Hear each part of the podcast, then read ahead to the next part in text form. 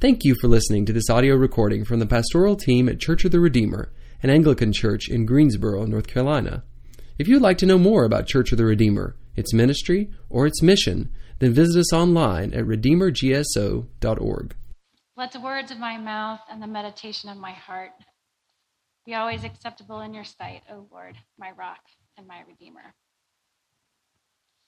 So, without planning it, Father Benjamin, Jared, our curate, and I all chose to focus on passages about suffering.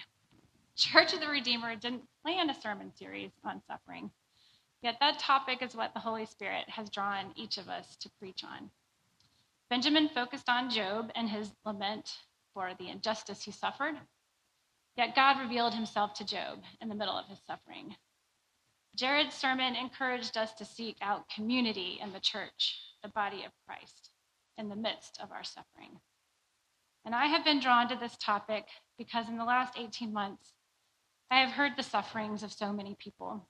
I have shared tears with women in Bible studies, pastoral care meetings, and conversations over the phone, women in our church, women in our diocese, friends from college, family members, all sharing stories of hurt and sadness for themselves and especially for their children mostly for their teens who are suffering anxiety and depression from prolonged isolation. So, though I feel pulled to this topic of suffering, I feel completely inadequate to address it. All I can really say to you is that as Christians, we are not promised a life without suffering, but a life where when we suffer, Jesus meets us there. And strangely, in today's passage about Paul's thorn in the flesh, we hear that Christ's power is made perfect in our weakness. Honestly, I can't think about suffering, seemingly meaningless suffering, without thinking of my friend and neighbor, Karen Kelly, whom some of you may know. When Karen was driving back from seeing her son in law, I mean, her in laws, um, she pulled over to the side of the road because she was having car problems, and an 18 wheeler hit them from behind, killing her three year old son, Davis, who was sitting in the back seat. Karen suffered severe injuries, while her daughter, six month old Sophie, was unscathed in the car seat. After suffering the horrible loss of Davis, Karen struggled to put her life back together. But eight years later, she was diagnosed with ALS, Lou Gehrig's disease. At that time, Sophie was around eight and really good friends with Anna. Zach was regularly in their house playing school. Sophie taught him his alphabet, actually. And I was um, preoccupied with two year old Elizabeth, who was very active. The news was devastating to our family, our neighborhood, and our wider community. As the disease progressed, I would have conversations with God that went something like this Please heal Karen. She would be such an awesome witness for you if you just healed her. I imagined her like fully healed and speaking to people about how Jesus healed her. But after begging, I would usually end by saying, But not my will, yours be done. And the amazing thing is that Karen was a beautiful witness for God's grace and mercy. She wrote blogs while she still could about her fears and her joys, but mostly she wrote about how God met her in, her, in the midst of her suffering through vivid dreams, through visits with her friends and priests, even through the sound of owls asking, Who in the middle of the night when she couldn't sleep. At her funeral, Monsignor spoke of the gift of suffering and how he would bring her the prayer requests of others in the church. There's an old Catholic tradition, an old early church tradition, that the prayers of those who suffer are particularly close to the heart of God. The gift of suffering, he said, with air quotes. How can suffering be a gift? Paul doesn't use the word gift to describe his thorn in the flesh, but he certainly sees it in light of Joseph's statement in Genesis to his brothers. What you meant for evil, God meant for good. In this Old Testament narrative, Joseph's brothers, the fathers of the tribes of Israel, sell their brother Joseph, their father's favorite, as a slave. Though enslaved and then imprisoned, Joseph eventually becomes the steward of Egypt and second to Pharaoh. God uses the evil that his brothers did to him to save thousands of people and even his own brothers from starvation. Joseph tells them at the end of the narrative, As for you, you meant evil against me, but God meant it for good, to bring it about that many people should be kept alive as they are today. God can use any circumstance, even evil, for his own purpose. And though there is a little of Joseph's story in Paul's thinking, he mostly sees his thorn in the flesh through the crucifixion of Jesus and his suffering for our sins. But to understand this passage a little bit better, we need to go back and understand the first section where Paul refers to visions and revelations. So go ahead and open your Bibles to um, 2 Corinthians 12. This is the second letter that Paul has written to the Corinthian church, and he's addressing all kinds of problems. This church is full of problems. At the beginning of chapter 10, Paul's tone changes and he vigorously defends himself and his ministry. The Corinthian church claims that super apostles have come to preach, and they come across as bolder and speak better than Paul does. They brag about the miracles they do and their credentials, and they are so amazing, they require payment for their fancy speeches. These guys must not have heard about Jesus washing his disciples' feet. Paul is furious and jealous for this church he's poured his heart and soul into for 18 months. He didn't ask for money because he was supported by other churches so as not to burden the Corinthians, not because his message wasn't worth it or worth as much, Paul boasts of his credentials in supporting his ministry, but almost sarcastically. And then we reach this point in the text. Chapter 12 begins I must go on boasting, although there is nothing to be gained. I will go on to visions and revelations from the Lord. Even though he speaks of himself in third person, he instead of I, Paul is clearly talking about his own vision of being taken up into heaven and this mysterious revelation. He only speaks of this to gain the trust of the Corinthian church, to combat this notion that he is weaker than the super apostles. Yet Paul embraces this counterculture notion that in his weakness, Christ is strong. But for all his accomplishments, Paul would rather focus on his weakness. He also realizes that this vision, this revelation, was given to Paul for his own encouragement. Gifts given by the Holy Spirit are meant to build up the body, the um, the church, the body of Christ, but sometimes they are for personal edification that the Lord only means for individuals. Paul had determined that this revelation was not a gift for the body, and bragging about it would not build up or encourage others. It would just make him look superior, like he thought he was better than everyone else, which would have undermined his ministry and made preaching the gospel an act of hypocrisy. Paul wanted to be like Jesus who did not go around telling everyone how awesome he was and how many miracles he had performed that day. And I want to stop here because Judson brought up something really interesting in our discussion of this passage. He said that it's really easy for us to sit back and make fun of these super apostles, but that we can fall into the same trap of pride and arrogance.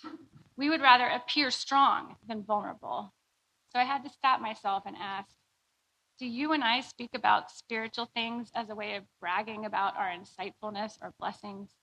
That sort of Instagram life we like to project to the world of how much love and fun we're having, how blessed we are, when we are really alone and depressed on the inside. Have you fallen into the habit of loving the gift more than the giver? Following this amazing encounter of revelation, Paul says that, therefore, in order to keep me from being conceited, I was given a thorn in my flesh, a messenger of Satan to torment me. What are we to make of this? It was given as a Jewish way of passively implying that God gave him the thorn in the flesh, yet Satan uses it to torment him. It sounds like we've landed back into Job, where God allows something bad to torment Paul, who has done nothing to deserve such suffering. I think we have to tread really lightly here. Paul is addressing a Greek audience that believes if you appear weak, you are less important or valuable. In Jewish culture, many believe that disease and weaknesses were caused by sin. We, you and I, need to be careful about judging someone else's pain or weakness as something that reflects their personal sin or makes them less worthy of our time and attention. And what is this thorn of the flesh?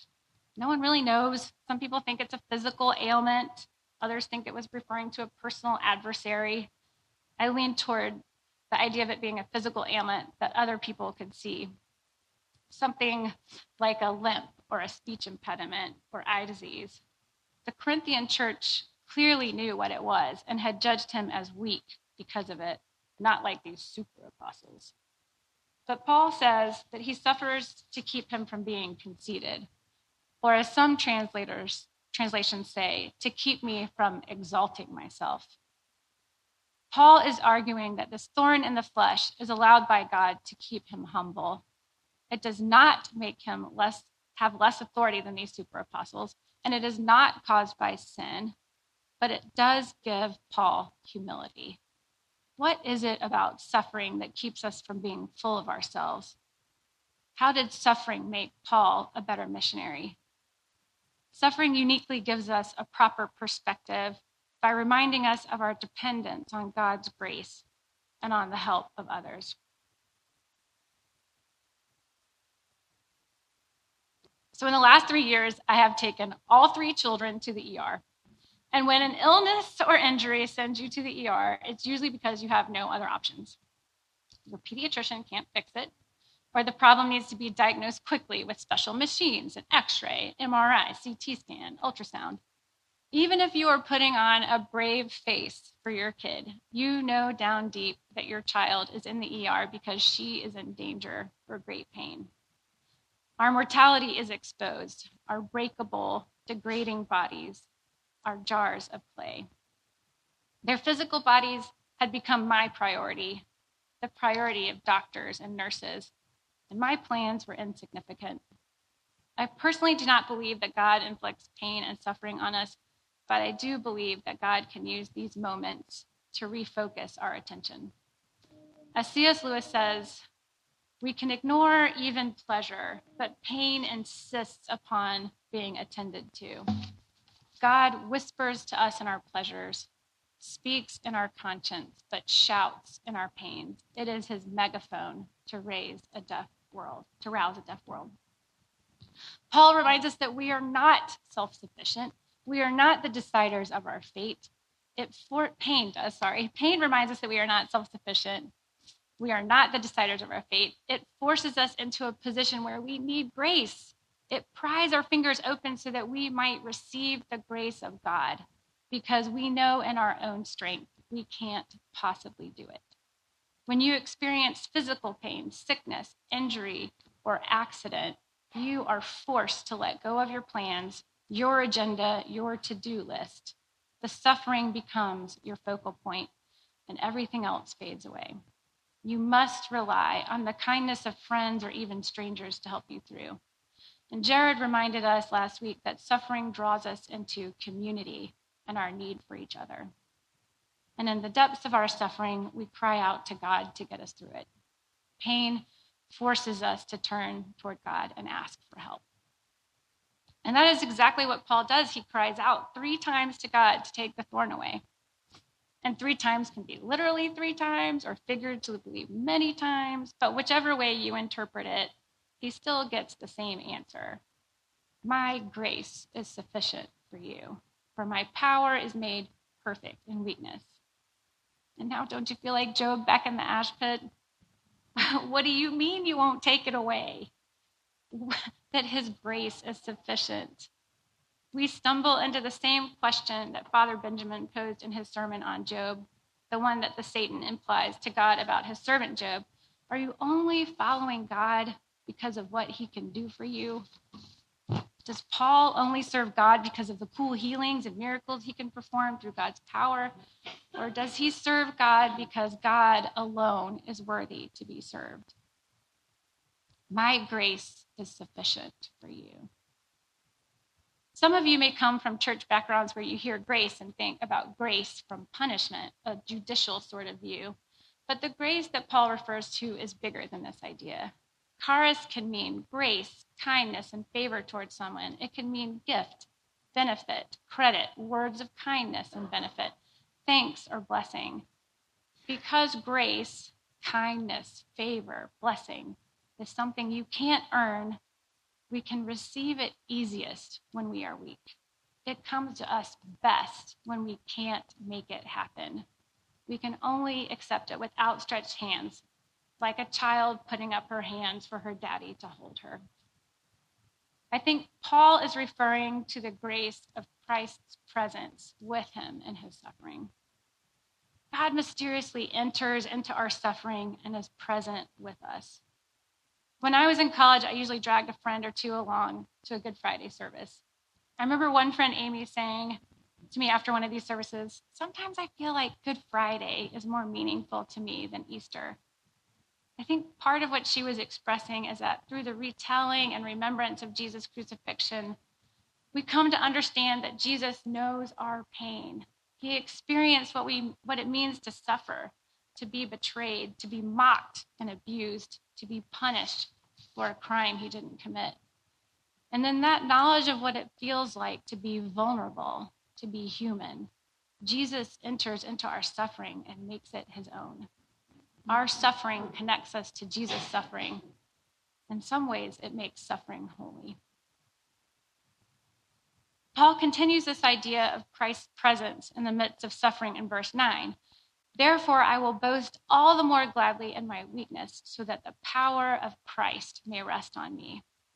This idea of Christ may rest on me, some translations dwell in me, is reminiscent of this Old Testament images of the Shekinah glory of God that rests in the tabernacle and in the first temple. It's the same imagery that the gospel writer John uses when he speaks of the word that became flesh and dwelt among us. It's this ongoing promise and desire of God to dwell with his people. And here Paul says that Christ comes to dwell in or rest on us in our suffering or in our weakness. Just as we saw with Job and Jairus and his little girl, the woman who was bleeding for 12 years, and for Paul and his weakness, God comes and meets us in the midst of our pain. Throughout the Gospels, Jesus is drawn to those who are suffering and in need. So within our suffering, God meets us and offers himself. As Tish Warren, Harrison Warren puts it, so in hardship, we do not look to Jesus solely as one who has been there before, once upon a time in a distant past. We find he is here with us in the present tense. He participates in our suffering even as mysteriously in our suffering, we participate in the fullness of Christ's life. Paul ends his boasting by stating, For when I am weak, I am strong. The idea of weakness being strength is like other paradoxes in Christianity, or as Rachel Held Evans refers to it, the Jesus remix. In Jesus' parables and teaching, the first is last and the last is first. Those who were lost are found. The poor are rich, and the weak are made strong. Now, Paul had already written to the Corinthian church about strength and weakness. Greek culture glorified strength, beautiful speeches, and physical prowess. So the idea of worshiping a God that had been crucified flew in the face of everything they knew about power and hierarchy. Paul writes to them in his first letter But we preach Christ crucified a stumbling block to Jews and foolishness to Gentiles. But to those whom God has called, both Jews and Greeks, Christ, the power of God and the wisdom of God. For the foolishness of God is wiser than, than human wisdom, and the weakness of God is stronger than human strength. God uses those things which we think are foolish and weak to display his wisdom and strength. That is why Paul is, when Paul is weak, he is strong.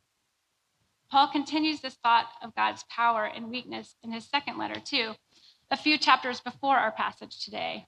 Paul is setting up this contrast between his crew, who established the church in Corinth, and these super apostles who appear more powerful. Paul says in chapter 4 But we have this treasure in jars of clay to show that all this all surpassing power is from God and not from us. We are hard pressed on every side, but not crushed, perplexed, but not in despair, persecuted, but not abandoned, struck down, but not destroyed. We always carry around in our body the death of Jesus, so that the life of Jesus may also be revealed in our body. For Paul, God's presence His power is at work in these jars of clay, our earthly bodies. It is the same idea that relates to strength and weakness. God's power is displayed through Paul's weakness and through our own weakness. So, what would this idea of strength and weakness look like here at Church of the Redeemer? How could we put on our Jesus glasses and see those who appear weak as strong? How can you and I embrace our weakness, our suffering, and find Jesus closer to us in the midst of it? Of it? And how can we as a church, as the body of Christ, be Jesus to one another in the midst of suffering? So, through these last passages, several passages and sermons, I have discovered that the gift of suffering is not really the gift. The gift is really Jesus who meets us in our sufferings. God mysteriously uses situations, even bad ones, to draw us closer to Him and into His presence.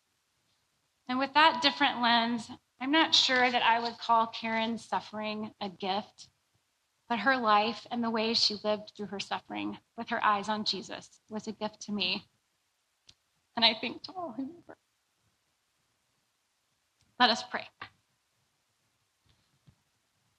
Lord Jesus Christ, by your patience and suffering, you hallowed earthly pain and gave us the example of obedience to your Father's will. Be near us in our time of weakness and pain. Sustain us by your grace, that our strength and courage may not fail. Heal us according to your will, and help us always to believe that what happens to us here is of little account if you hold us in eternal life our Lord and our God. Amen. And now let us stand and affirm our faith through the words of the Nicene Creed.